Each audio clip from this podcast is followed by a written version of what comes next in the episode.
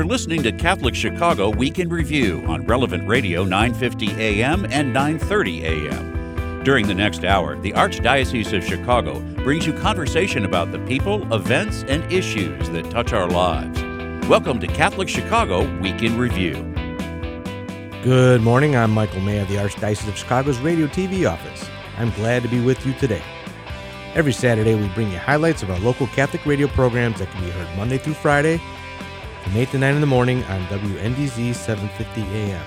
We began our program this week with the conversation that Catholic Chicago host Father Greg Sakowicz had with Cardinal Blase Cupich. They spoke about the struggles the entire country is facing right now and the Catholic response. Let's listen in. Cardinal Cupich, good morning and welcome. Thank you, Father Greg, for having me. Oh, thank you for being here with us. I know it's been a busy time for you, a very difficult time. And maybe you want to just start off with this question for you, and that is, uh, you know, what are your thoughts and reactions with what's going on the last several days? You know, just maybe your initial comments. Well, as I mentioned in my uh, statement, but also in the article that's going to be uh, published in the uh, Chicago Catholic uh, this is really an opportunity, I think, for all of us to uh, make sure that we, first of all, cleanse any uh, virus of um, racism in our hearts because that's where it starts. And it's important for us to take responsibility individually, but then also as a nation. Uh, we're better than this, and um, the outrage and uh, hurt and anger uh, that people have at the death of George Floyd, the way it was done, so very casually as though his life didn't matter, um, is really uh, something that is shared by people across all, all racial lines. And I think it's it's an opportunity for us to really reflect on that. And we also, I think, uh, have to um, see how is it that we're going to come together as a nation. Yesterday, I was with uh, uh, a group of African American leaders uh, with the governor, and I, I was really touched by the, the strong voices of young black men who were getting up in front of the media and saying to uh, uh, people who were doing the looting, um, "You are damaging our neighborhoods." Uh, one of them told me that uh, his grandmother can't get medication anymore because wow. the drugstore is gone in the neighborhood. Uh, mm. Grocery stores and so on, where people depended on for day-to-day activity. And so th- there really is, I think, an opportunity for us, uh, yes, to uh, to ask people to demonstrate peacefully, as most of them are, but also to realize that we have a lot of cleanup to do, and we have we have there is a pathway forward. We can bring about equality in this country. Uh, it's long overdue, but we have to roll up our sleeves and be ready to do that.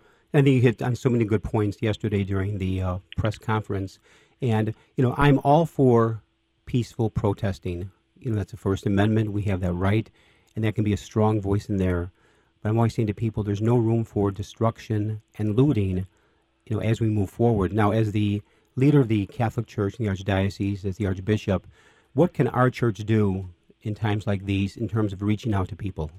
Well, we already, of course, are doing a lot. I was just talking to a number of the pastors who are uh, uh, uh, the ones who are sponsoring uh, food pantries around uh, the the archdiocese, uh, and also with Catholic Charities, they're doing quite a bit as well.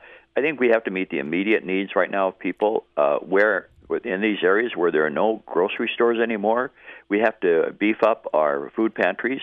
Uh, we're asking people to help uh, donate to Catholic Charities, the emergency fund of the Archdiocese, to make sure that people do not go hungry in our city. But we also, I think, uh, need to uh, stand with our people in this moment and uh, advocate for the justice that's needed to overcome uh, the social ills that uh, really are at the base of this moment, huh? and the outrage that's there, and the reason why people are protesting. Mm-hmm. Uh, we just cannot raise our voices. We have to have solid pieces of legislation that bring about equality yesterday I was asked about what is it that the church can do, and I mentioned, you know, our food pantries and so on. But I also said that one of the best anti-poverty programs we have in this city and in the state is our Catholic school education. We mm-hmm. educate many kids uh, across racial lines of uh, all faiths and none, and give them an opportunity for the future. Uh, our Catholic schools are at the forefront of ending poverty in pockets of neighborhoods around around uh, the state. And uh, so I, I would just make sure that I would like to make sure that there really is equal access to quality education for young people. Say more about the Catholic Charities and the great work they have done even before the whole start of this. Well, of course, they're they're in neighborhoods helping uh, uh, with parenting, developing parenting skills for people. The uh, work that they do in supporting those who are in recovery from addictions. Uh, we have uh, many counseling programs that uh, help with moments of domestic violence. There are, of course, assistance to, to, people with regard to housing and job relocation. Uh, the uh, uh, immediate needs that are met through uh, uh, food pantries around around that are coordinated. every every day we feed thousands of people. I was just talking to one of the pastors who told me that he expects um, this week when they open their food pantry, they'll have a thousand families come wow. for food, simply because there there are no stores. So uh, across the line, uh, what we're doing through Catholic Charities, through our parishes, through all of our agencies, uh, the work that we're doing for, at at Mercy Home, uh, that uh, mm-hmm. Uh, Father Scott's doing, that Sister Rosemary is doing at Misericordia, that that we have at Maryville, all of these build a social network by which we're able to touch the lives of a million people every year throughout the throughout the metropolitan area who are really in need, uh, and we should be proud of that. But we, we need to redouble our efforts now. No question for you, uh, Cardinal Cupich, and that is uh, the death of George Floyd did not happen in a vacuum, but speaks to a wider, longer, long-term issue. Speak more about the social ills that you spoke about yesterday, and also your comments a few minutes ago. Well, I, of course, we realize that people feel as though they don't have a, place at the table. Uh, not only in terms of sometimes the way that they are treated in the in the criminal justice program, where uh, people of color are uh, prosecuted for crimes that white people are not. There seems to be an equal, uh, unequal way of justice being distributed, mm-hmm. but there's also a, a lack of opportunity, um, uh, uh, joblessness. The, the coronavirus have thrown 40 million people out of work. Majority of those people are people of color.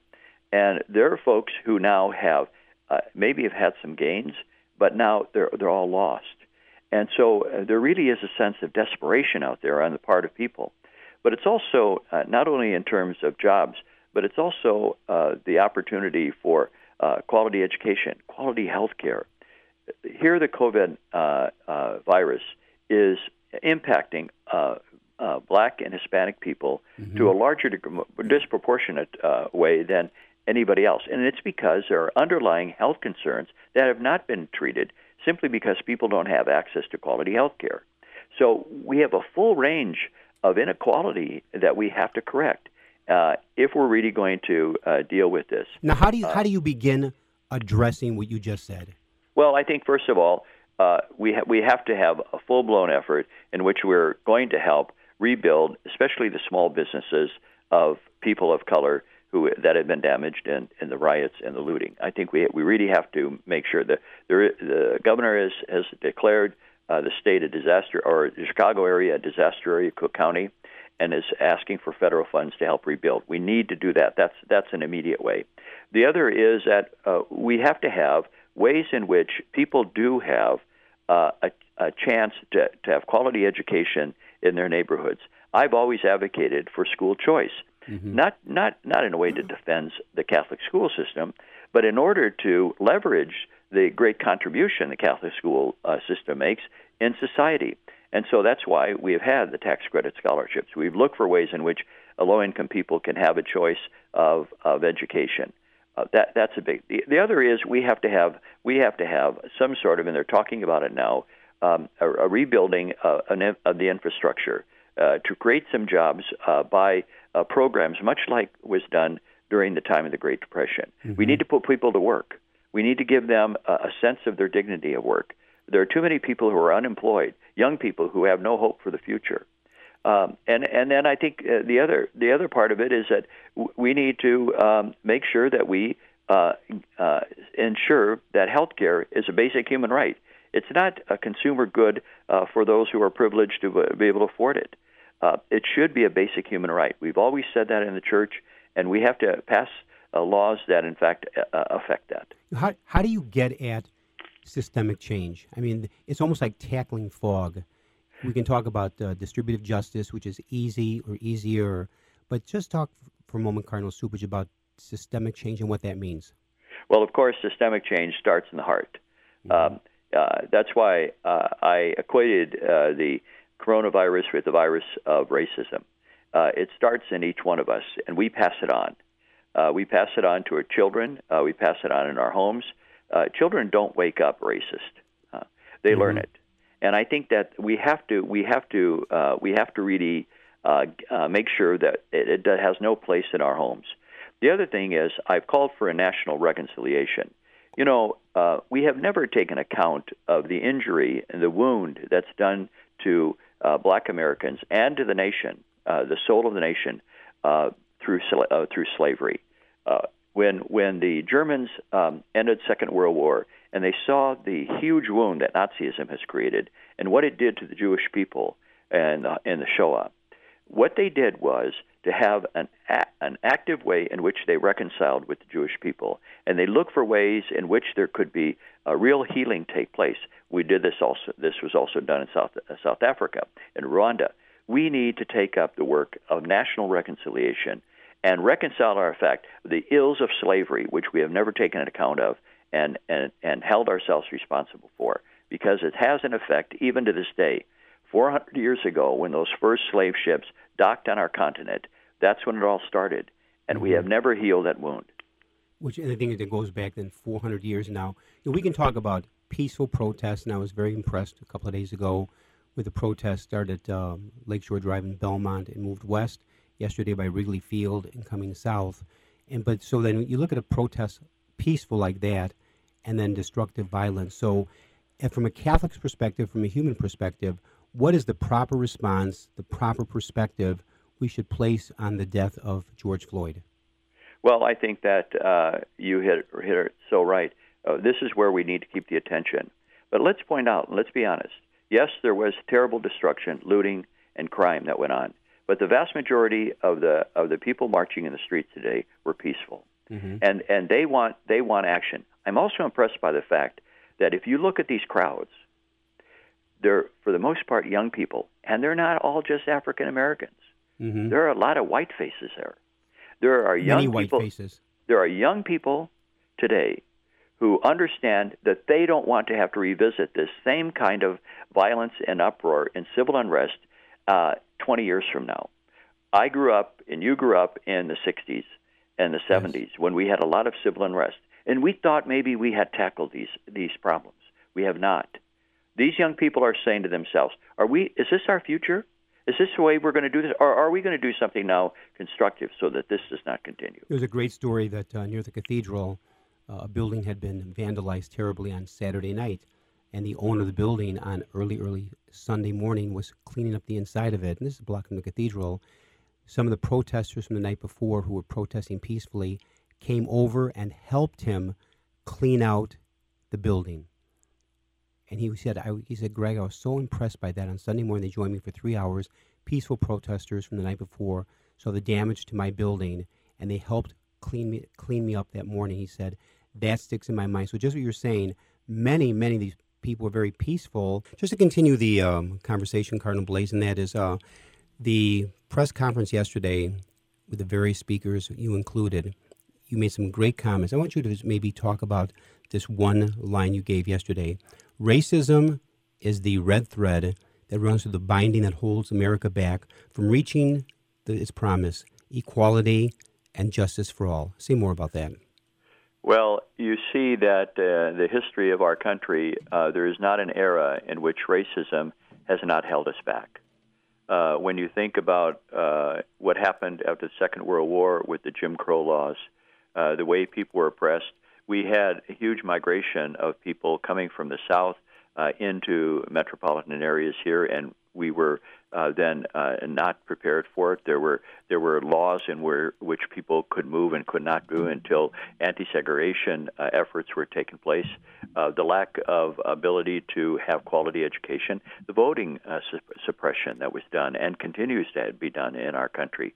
So we see that in every age, this red thread of racism has in some way held us back. It has not allowed us in some way to achieve who we are as uh, uh, uh people who are equal uh, with justice under the law. And uh, that, that, I think, erupts every so often because people, after a while, just say, we can't take it anymore. And that's what's happening now here. There, there is a better way. Mm-hmm. This, this, this, we can fix this. That's the hope we have here. And I see the hope in the eyes and the, and the voices of the young people who are in the streets. As I said, there are cross racial lines. These are well educated young people who mm-hmm. are black and white, brown, and of every race who are saying to themselves, We want a better future for ourselves and our children. We don't want to have to live this again in, in our lifetime. We want to deal with it. And that gives me hope. And now, another line that you said in your conference yesterday was only the hard work of familial love will set us on the path toward justice. Say more That's about right. that. Because I well, think it's a great I, line. And I use the word uh, of family because we have to see that we are one family. This Sunday, we're celebrating the Feast of the Trinity. The Trinity is a feast of the family. You know, we have mm-hmm. Mother's Day and we have Father's Day, but we have Family Day, and that's Trinity Sunday. It's relationships. It's the, it's the family. It's a family of God, and and God, in giving us His Son and making us His children, His sons and daughters, giving us divine life, is really an offer to join God's family. That's the invitation, huh? And and that's the, mm-hmm. that is what we should aspire to uh, really understanding that, in fact, we cannot claim to live the life of God if we do not claim each other as brothers and sisters. Because Jesus says, Who are, where am I in your midst? I'm in the least. People in your family who are overlooked. People that you don't allow a place at the table. If you don't allow them at the place at the table, then you're not allowing me, and you cannot enjoy the family of God. Mm-hmm. It's very, it's very basic, huh? You know, now if you connect what you just said, what we've been going through the last two and a half months since about March 15th, the whole COVID 19, that is, how would you now connect this racial tension we're going through with what we've been going through? I just know that people for the last two and a half months are stressed, tired, angry. And just this week, in fact, officially today, moving to a new phase, and we've been, re- been relocked into our homes again. So let me ask this how has the COVID 19 pandemic affected the church and its many ministries? Well, I think it's for us all made, made us more creative in trying to keep people together. I'm really proud of our priest. I think our pastors have done a splendid job in trying to keep people together and and uh, and in some way um, united in this moment, even though they're distanced. Um, I'm getting a lot of letters of about the Sunday Mass mm-hmm. on ABC Seven, uh, on the live streaming that's taking place. Uh, a lot of people are consoled that the church is reaching out, even though we are distant. But there is this uh, pent up ang- uh, uh uh, thir- thirst and hunger for coming together again, and that's why we're, reopening our churches, uh, starting phase two, allowing a greater number of people to come to, to church and keeping them safe as well. We hope that that will move forward. But no, no doubt, there is a frustration on the part of people. People, we, we're social beings. Uh, mm-hmm. we, there, there, we, and, and that that so that that sense of wanting to live our life in society should now spur us on to make a social commitment to those who are left behind. That that's why I think where where we have to we have to have a discussion now. Yes, we, we want to get out. We want we want to be with others. We want to socialize, but we also have to make now a social commitment to people who are left behind. It's interesting you say that's, because that's where uh, it has to go. I have a task force at the cathedral that has been you working to get the cathedral reopened. We were all set to open, reopen yesterday at 12 noon for prayer. I had to send out a emergency email blast to the whole faith community that we're not reopening yesterday at 12 noon. Now, people were disheartened. They understood, but they're disheartened. So now there's been just a setback before we reopen. And then along those lines is, you know, talk about the wonderful response within the Catholic Church during the pandemic, pandemic as you have mentioned, and now moving forward, Uh, you know, maybe just talk for a moment about the signs of hope. We can talk about what is not happening, but as you mentioned, many great things are happening from Catholic schools to online ministries and masses. And I think you've been surprised by the number of letters you have received with some wonderful positive comments. Well, that's true. And the other thing is, I know that, uh, for instance, uh, I'm proud, like I said, of our pastors, but also of our teachers and our principals. Mm-hmm. We ha- we have we have kept in touch with all of our students through e-learning, and we're very proud of that. I know other school districts have struggled with it. We saw a report in the paper the other day that um, 60% of kids, only about 60% of kids in public schools, uh, uh, had daily contact through e-learning. Uh, we we we've been able to uh, keep all of our kids uh, involved in, in, e-learning, and I think we want to make sure they don't fall behind. Uh, so I'm proud of that. I'm proud also of um, the way that um, uh, many people have stepped forward now to be volunteers. I, you know that yourself over oh, the sure. cathedral. Uh, there are folks who are saying, "Yes, I will come forward and I will help sanitize. I will help usher. I will help uh, monitor uh, folks who come into church as we reopen them." Uh, so uh, people are good, and yes. they really want to. They really want to help. We just have to make sure that we give them the opportunity and structure the help in a way that's going to do some good. That that's really what we have. That's what leadership is about. We've had over forty people from the cathedral step forward to do just exactly what you said. Now, you have had this, and I've had it also. People saying even a month ago, six weeks ago, open the church, open the church. Things aren't so bad. But the thing you have always kept stressing from day one is the safety of people. The safety of people. So maybe just a moment of conversation on the safety of reopening our churches at the proper time.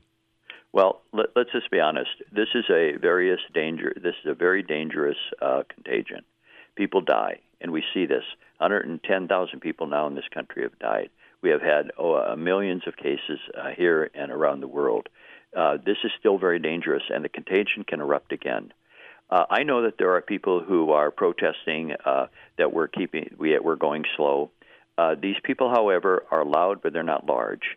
And I think the vast majority of the people we're hearing for are saying, "We support you.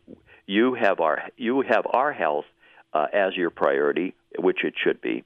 And so we're, we are glad that you are taking your time and being deliberate. Let's remember, the the state did not close the churches or the schools. I did. We did in the archdiocese. We made the decision before anybody else did on March 13 to go ahead and close everything down because we saw this coming. And we had as our priority the safety of our people. And it was it was that initial that initial uh, action on our part that I think also gave courage to others to to uh, uh, close down to have the shutdown. So we're not being dictated by the state at all. Mm-hmm. We're cooperating with the state. We want to. We we're listening to healthcare uh, professionals, but we took the decision ourselves because we made the priority the safety of our people. And uh, that's what I would say to people who are who are upset that we're not going quicker. Uh, uh, I have the responsibility. We have the responsibility as pastors to protect the safety of people, and that's what we're doing. And what really scares me is uh, an individual can be COVID nineteen positive, feel terrific, show no symptoms, and put me on a ventilator by coming in contact. That's right. And when people say, "Well, I want my freedom," I'm going to ask them, "What do you, what do you say about your freedom when in fact you have a tube stuffed down your throat yeah. that allows you to breathe.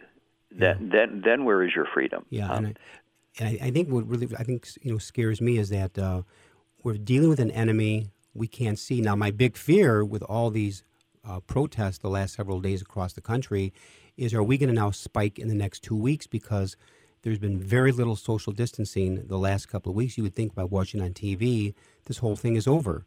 Well, the thing is this: let's remember the outbreaks in Spain and Italy, especially northern Italy, came about when, in fact, people together came together at a soccer game in, in Lombardy, and mm-hmm. that's where it that's where the outbreak happened. That's where it happened, and how it was spread so very quickly between Spain and Italy. It was that event.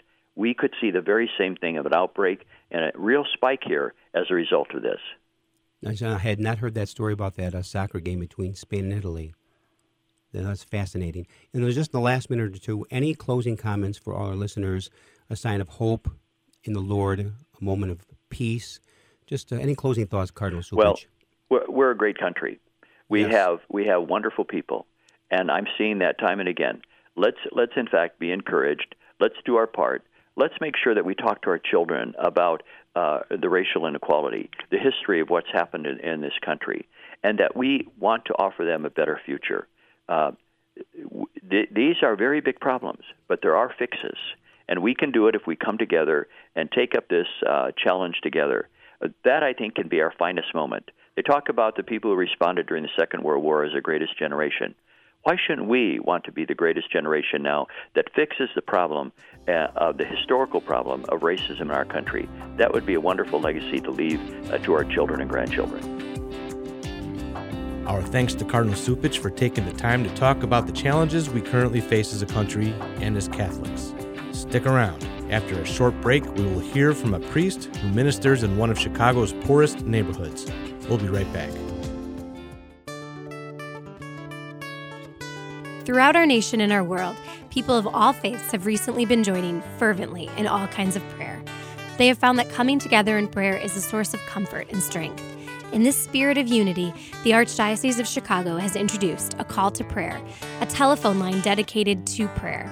If you would like to join with another person in prayer, call 312 741 3388. This line is staffed from 9 a.m. to 9 p.m. daily with parishioners from across the Archdiocese of Chicago. These volunteers are here to listen to you, offer support, and pray with you. A call to prayer includes a 24 hour voicemail and email options as well. Experience this wonderful opportunity to join with people just like you who trust in the power of prayer. That phone number again is 312 741 3388. Let's pray together today.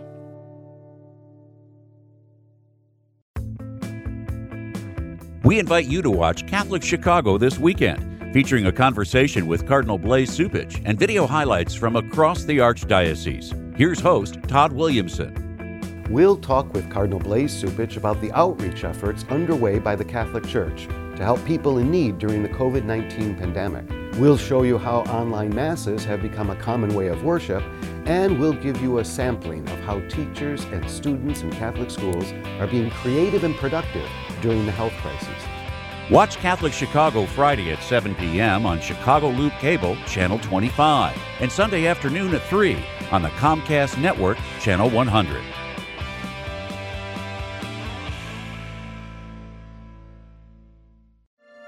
There's nothing like having a friend to talk to when things are not going well.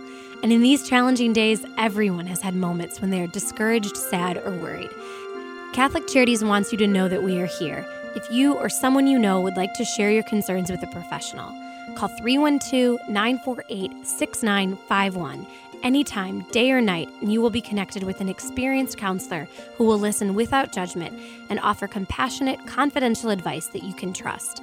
That phone number again is 312 948 6951.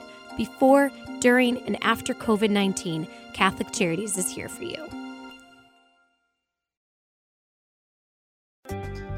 Throughout this pandemic, Catholic Charities continues to develop the most effective ways possible to respond to the needs of our clients and communities.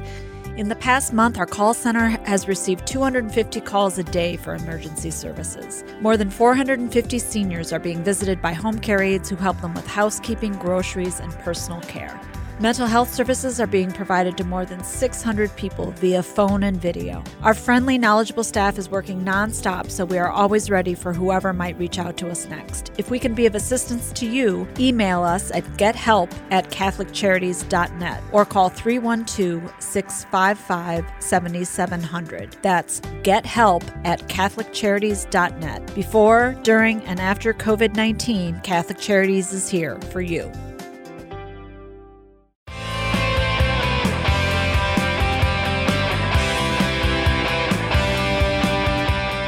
You're listening to Catholic Chicago Week in Review on Relevant Radio 950 AM and 930 AM. Every Saturday from 9 to 10 a.m., the Archdiocese of Chicago presents programming about the people, events, and issues that touch our lives. Thanks for letting us be part of your morning. Now again, Catholic Chicago Week in Review.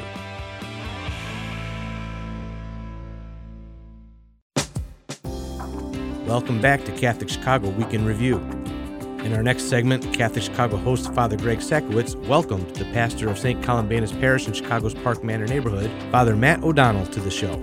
As someone who ministers in one of Chicago's poorest neighborhoods, Father Matt has had a first hand perspective on how communities of color are affected by both the pandemic and the death of George Floyd.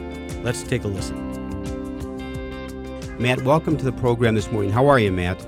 I'm doing well this morning. Thanks, Father Greg, for having me. Oh, thank you. And it, uh, you know, Matt, if you had told me in early March that by early June, all this would have transpired about stay at home, you know, COVID 19, uh, racial unrest, I would have said, Matt, you're on a cloud somewhere. Never have I seen our world so flipped upside down in such a short time. And let's just take it, you know, maybe one step at a time. Let, let, let's take it back. Let's begin with the present situation and move backward. Um, how are you feeling right now and reacting to the whole situation that we've seen the last several days? You know, as a pastor on the south side in the Park Manor neighborhood, uh, I just I, I, have a mix of emotions. There's uh, a lot of anger uh, over the death of George, George Floyd, a lot of sadness about what I've seen happen here in our neighborhood and the surrounding communities around Park Manor across the south side, west now, has side. your neighborhood been affected? Has there been blown out windows? So there's a few businesses on 71st Street that have been. Uh, one of our dollar stores, the Currency Exchange, um, on 75th Street, which is not far from us. A number of businesses there have been affected. Uh, as I move further east uh, towards Cottage Grove and uh, Stony Island, there's a lot more damage. Um, I think one of the one of the businesses that's been definitely hardest hit are the banks in the community. Yeah. A lot of the ATMs, a lot of the banks have been vandalized and, and looted, uh, which definitely has a very negative impact for people who live here in the community. Now, let me ask you this. And the part that I just can't quite figure out, maybe you can get a better handle on it. When it comes to protesting, and a peaceful protest, as we have seen by many, many, many people, I get it. I support that a thousand percent. But Matt, help me understand what is the purpose of pure destruction, violence, and looting, where even the peaceful protesters are saying to the others, this is not who we are. How do you begin to cross that line? And what is the, you know, it doesn't move the needle to destroy a building or a bank or set something on fire. You know, maybe help me out there for a moment. Yeah, I think it's one of those situations where there's definitely not an easy answer. You know, as you say in our in the Catholic social tradition, we have a long history of civil disobedience, and protesting is definitely a part of that. And I think that's why, as a church, we can understand why people would want to use their voice to speak truth to power, to ask for a change in the community. Uh, when it comes to the destruction and the damage and the violence that has also gone with with all of this over these last days, I don't think that there's really an, an easy answer. I've spoken to people in the community, um, some of our college students here at the parish, and for some people, it's just this this rage and this anger that has been bottling up inside mm-hmm. of people. This anger that people have been told, you know, not to really talk about, um, to just sort of try to to move on with life. I think after you know the downtown area of the city was sort of shut down, it just naturally and organically started to happen here on the south side. And what I could see from being here in the parish and, and walking around the neighborhood and trying to just be present as a priest in the community is that it was sort of as people saw that it was happening and the police weren't able to uh, really stay on top of everything that kept popping up in different areas. Um, just more and more people were participating. But I think you know, I've had to remind myself, and one of the things I've talked at the parish about is sort of cautioning placing blame on people right now. Mm-hmm. Um, because I think there's so many emotions, so many raw emotions that are trying to be expressed. Um, and then I think, too, there's lots of conversation in the neighborhoods that there's agitators, people who are coming in from outside of the neighborhoods who really set off a lot of what's happening. So I think we're I in think the process. The of it yeah, we're in the yeah. process of working with other community groups and organizers to really unpack what's been happening and think about a path forward. Yeah, and I think that uh, you hit right on the head. The agitators from the outside are really destroying what the world movement is about. But I guess my question to you is, uh, how long does this go on? I mean, Saturday night, take it back, Friday night, Saturday, Sunday, Monday. last evening, I think, was a bit quieter, but still some uh, outbreaks. So I guess my question is, how long does this go on, and what is it to prove when you go from mall to mall, major thoroughfare street to another, and blow out windows and steal and talk about literally, you know, for, you saw in video, we have talk about it like a drive-by restaurant or drive-by uh, fast food chain. It's like you jump out of your car, you run in, you load your th- hands up, come back, next car pulls up. It's like, what is the purpose of that? That is not furthering the cause or moving the needle in the right direction.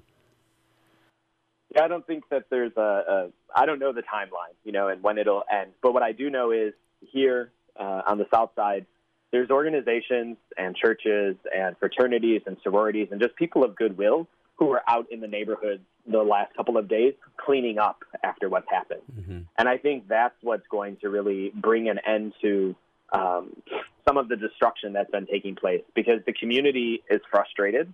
Um, I know my neighbors are frustrated, and people, you know, have been afraid the last couple of days to really be out. Uh, and and a lot of the businesses in our area, whether they were vandalized or looted or not, are boarded up and closed. Yeah. So there's definitely an impact. The restaurants around us, um, and I think as people were excited that this week things were going to start to open up in the city of Chicago, now it's another moment of waiting, and I think that will have an impact on bringing some level of, of calm to the city. But I also think it's when there's certain demands that have been asked by some of the protesters might start being met. So I know a lot of people are looking to Minneapolis and wondering when those, if and when those other three police officers might be charged. I think I heard I yesterday here, that the um, the state of Minnesota has sued the Minneapolis Police Department. Police Department. Yeah. I've, I've never heard of something like that.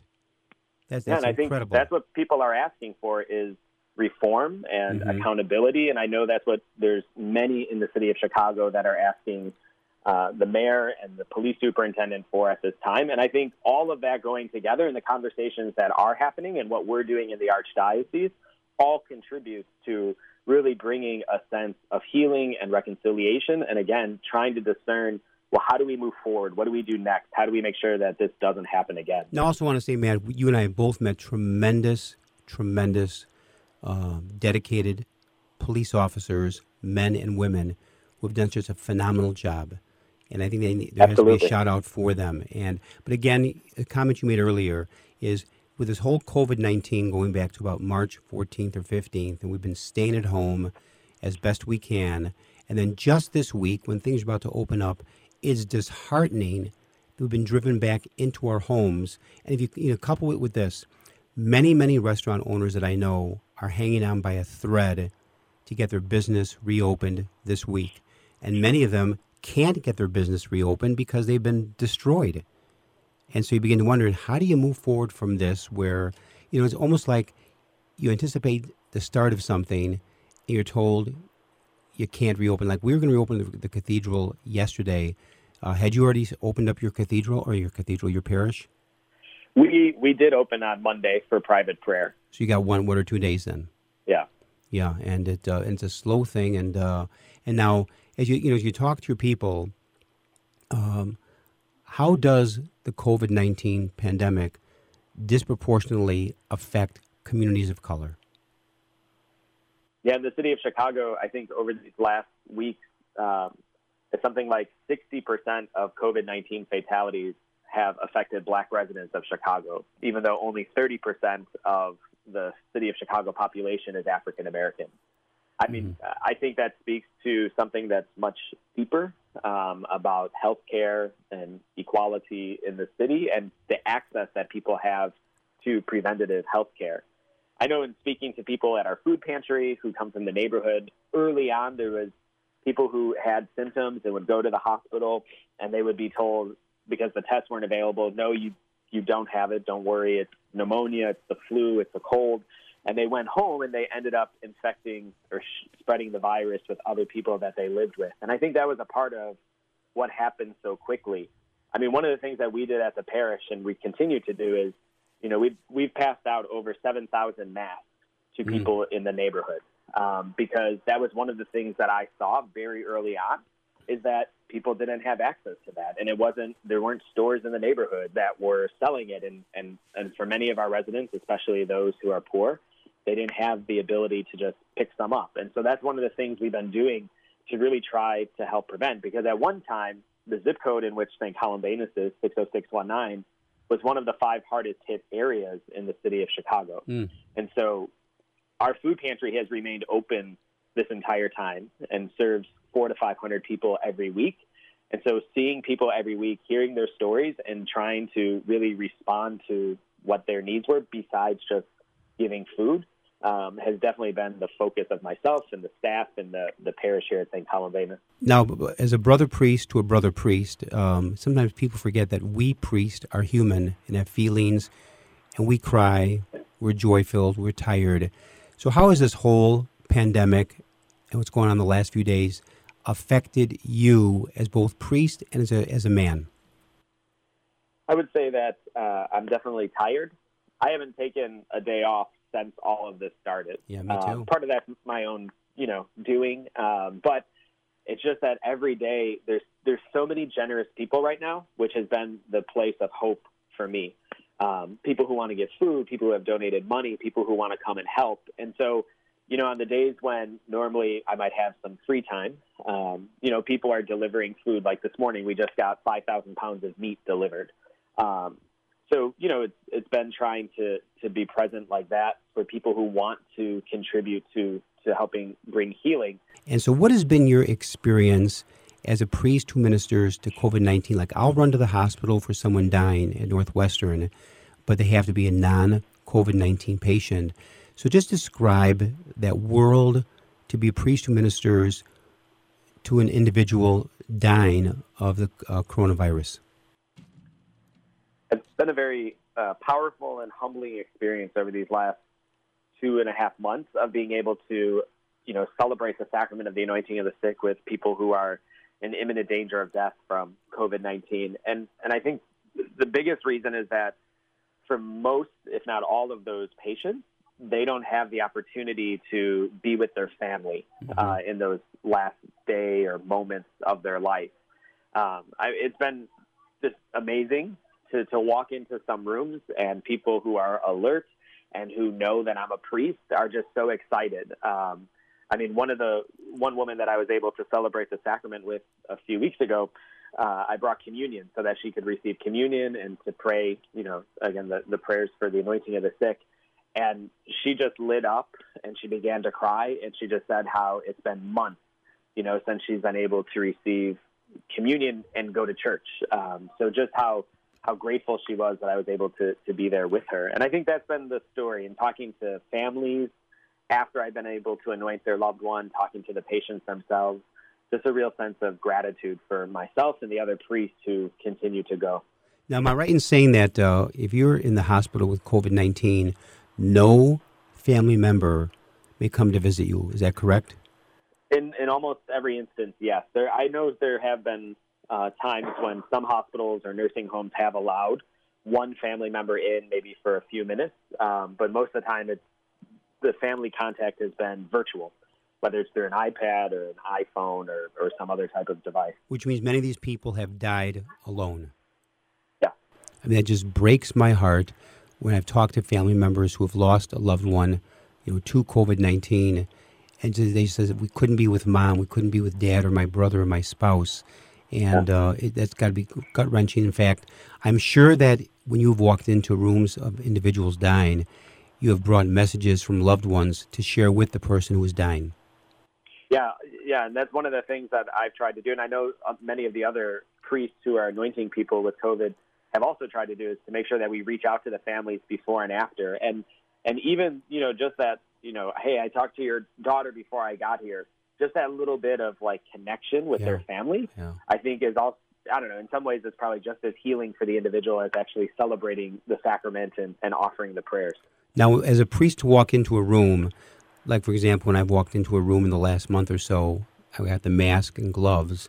But now, in your situation, when you go into a, a coronavirus room individual, um, you're are you dressing up in that whole hazmat outfit?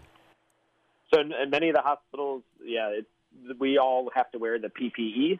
so in some hospitals, we have a hairnet on, we have things on our shoes, we're wearing the gown, a mask, uh, a face shield, um, obviously gloves um, to be able to celebrate the sacrament safely, not just for the individual that we're coming to see or for ourselves, but then also when I leave the room. Um, that's one of the things that we have to do too. As soon as we get home, you know, I leave from the hospital or nursing home, I come straight home.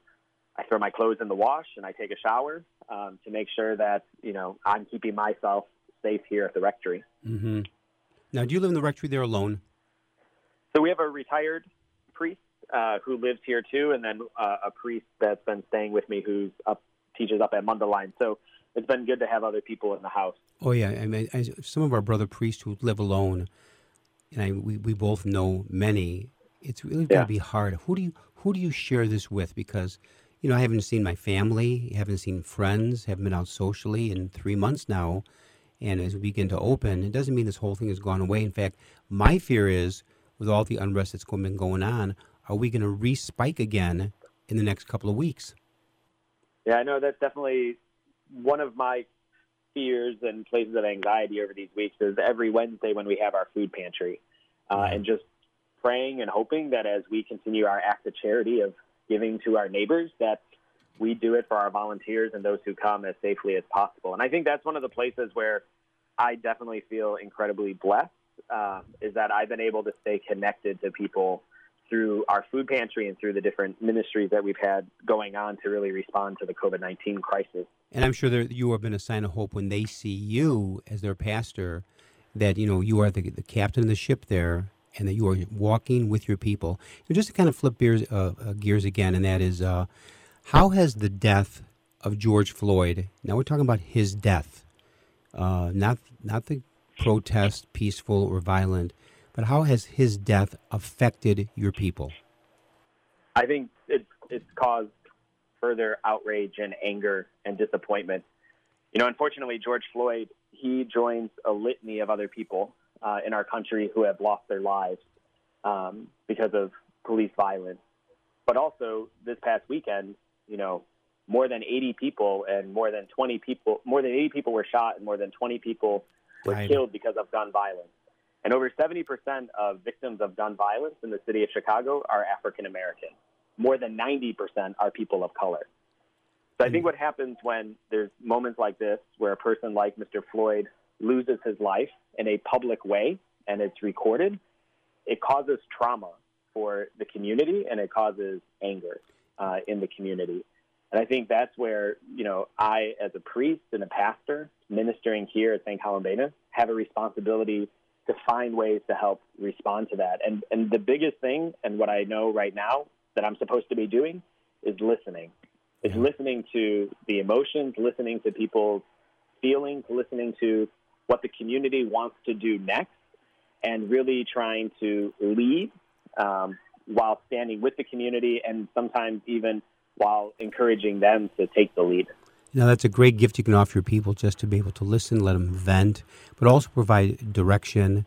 And um, also, am I right in saying, Matt, that is the weekend before Memorial Day weekend was the greatest amount of violence we've seen in Chicago in the last five years? Definitely. And I know living here uh, on the South Side and, and again, hearing the stories of people that I know from the community, it, it takes a toll on people. And um, it's not something that people ever get used to. Unfortunately, it becomes very normative, and there's sort of an, I don't know, an expectation, I guess, on the weekends that unfortunately this is what we all brace for and try to prepare for. Yeah. But again, I think that's one of the things that I'm most proud of and most grateful of during this time is that our church, and not just St. Columbanus, but the archdiocese and parishes throughout the archdiocese have really remained open during this time because as COVID has, you know, affected the black community at a disproportionate rate, that has an effect on everything else that's happening in the community. And the same is true for the violence that has been happening. And I think all of that uh, has really boiled over now as we've witnessed as a nation and as a world uh, the death of George Floyd. Here's the thing as priests, we have to be uh, men of hope, but we're rooted in the gospel, rooted in the Lord through prayer. And so, as you listen to your people, what is the message of hope you're offering? I mean, when you think about it, Matt, I'm 67. I'm much older than you. I've been a priest now 40. In fact, I've been a priest longer than you've been born. Definitely. 41 years, which, you know, I knew I was old, but not that old. But uh, I've been a priest 41 years. I have never in 41 years experienced, we've experienced the last three months to go from the stay at home COVID 19, which is far from over. This is not Mm-hmm. over. And at the same time, and I was around in the 60s with the racial tension and the violence from the Democratic Convention of 68 and also the death of uh, Martin Luther King. Uh, I was around for that, and that was pretty rough. But this, I'm telling you, uh, would match it or top it. But also coming off of COVID 19. So I think as you listen to your people, what can you say to them without patting them on the head that really gives them that sign of hope that we'll get through this and there's light at the end of the tunnel? So I think the most recent thing is hearing Pope Francis this morning uh, say the name George Floyd.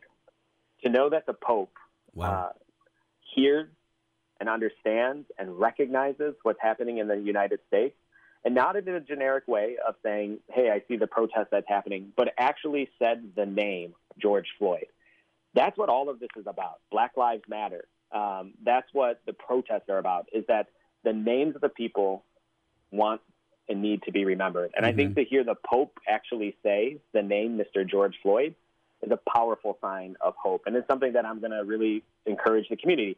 And then that translates here in the United States. You know, Archbishop Gomez and his statement, Cardinal Cupich and what he's calling for in in the the reconciliation work that we need to do in the healing. Um, all of that together is a sign that the church is going to remain present and that the church wants to find a way to respond. And I think ultimately it's the church and people of faith that are the ones that are going to be able to bring healing to our world. Our thanks to Father Matt for taking the time to share his unique perspective with us. Our prayers are with him in his ministry. Our final segment comes from our Dare to Love program. This month, Sister Lovina checked in with part of the vocation team with the School Sisters of Notre Dame. Here is a highlight. My special guests for today, who are School Sisters of Notre Dame, are coming from two different states. Good morning. Uh, the first one uh, that we have is Sister Bridget Waldorf, who is, I believe, in Dallas right now. Good morning, Sister Bridget. Good morning, Sister Lavina. Yes, I'm in uh, Dallas, Texas. All right. And then our second guest is also a school sister of Notre Dame, otherwise known as SSND's, Sister Jill Lasuski. Am I pronouncing that correctly, Sister Jill? Close. Thank you for trying, Lavina. It's Sister Jill Lashesky. Lashesky. Okay. Yes. And you are living where? And you're staying where right now, Sister Jill? All right. So I'm living and ministering out of St. Paul, Minnesota. Oh, you're in Minnesota. For some reason, I was thinking, uh, I think I, I got you um, uh, confused with someone who's living out east. So Minnesota is on Central Time, correct?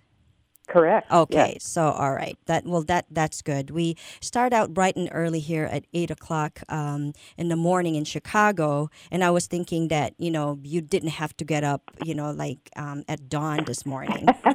no, no, we're good. so um, we're we really would would like to know more about the School Sisters of Notre Dame. Uh, several months ago, we had one of your sisters who used to be part of Kava as a member and actually a board uh, member for the advisory team for Kava, um, Sister Mary Kay, and now uh, the two of you are on uh, the vocation team because Sister Mary Kay has been uh, is is doing something else. Is that correct? That is Uh, correct. it- Sister Mary Kay has left us for uh, leadership in our congregation. So she's no longer on the vocation team uh, per se, but uh, as you know well, Sister Lavina, we're all vocation ministers. That is so true. So why don't we start first of all with okay? So you're you're both on the vocation team, Sister Bridget. Why don't you tell us a little bit more background uh, about yourself? Um, of course, you're in vo- vocation ministry, um, but uh, we're not all just all about vocation ministry. We're always, you know, first and foremost serving as sisters. And maybe tell a little bit more of your background. Sure. So I am a school sister of Notre Dame. I've been uh, professed for uh, 19 years now. Wow. Um, my uh, my background really is in youth ministry and campus ministry and high school theology teacher. So um, for most of all of my religious life, I've been uh, working, ministering alongside young people, which uh, just continues to give me life. That's wonderful. And Sister Jill, what about you? Ah, well, I am. Uh, I've been professed oh almost 23 years, Okay. and um, I'm a little later vocation. So my background before I came to the community was in uh, telecommunications, Ah, and even as even as I entered community, it was telecommunications, and then um, moved to computer support for the archdiocese up here for a number of years. And I was also involved with some nonprofits, uh, especially those that have worked with uh, immigrants and refugees. So, More Multicultural School for Empowerment, which was founded by one of our sisters, and the Eastside Learning Center, uh, which was also founded by the School Sisters of Notre Dame.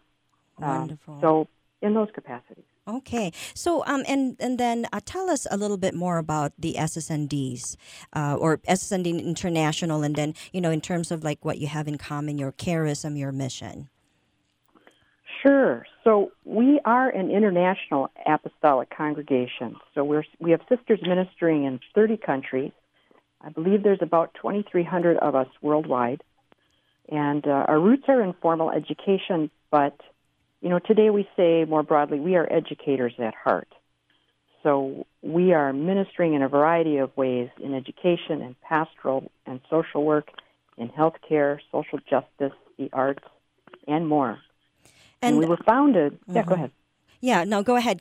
Because what I'm curious about, um, I'm also uh, an educator at heart. Um, in terms of you, like in, in terms of your mission and um, what you do, what is the root of that? Like, uh, what? Because usually when we have our, our founders and foundresses, we're we're uh, somehow founded for a reason, not to teach per se, but to respond to a need. What would that be? Yes, well, you know, we were founded in 1833 in Bavaria when women and girls did not really have access to education. And Blessed Teresa felt very strongly that um, to improve family life, you needed to educate women, you needed to educate girls, and that family life would only improve when that could happen. So she had a very strong call to serving women, to serving youth, and those who are poor. Mm, that's wonderful. So, in what other countries are you are you at? So, I'm sorry, you were. I think I missed that. You were founded where? What country? We were founded in Bavaria back in 1833. Um, and uh, we are in a number of countries, including um, here in North America, of course, uh, Canada, uh, Nepal, Guam, Japan, Africa, Italy, Slovenia. Jump in, Bridget, help me. Um, Uh, you're doing great. You're doing great. Yeah, a lot of countries in uh, South America. Uh, yes. Hungary, Brazil, Peru. Poland, Yeah. yes, Slovenia. So we're, we're around.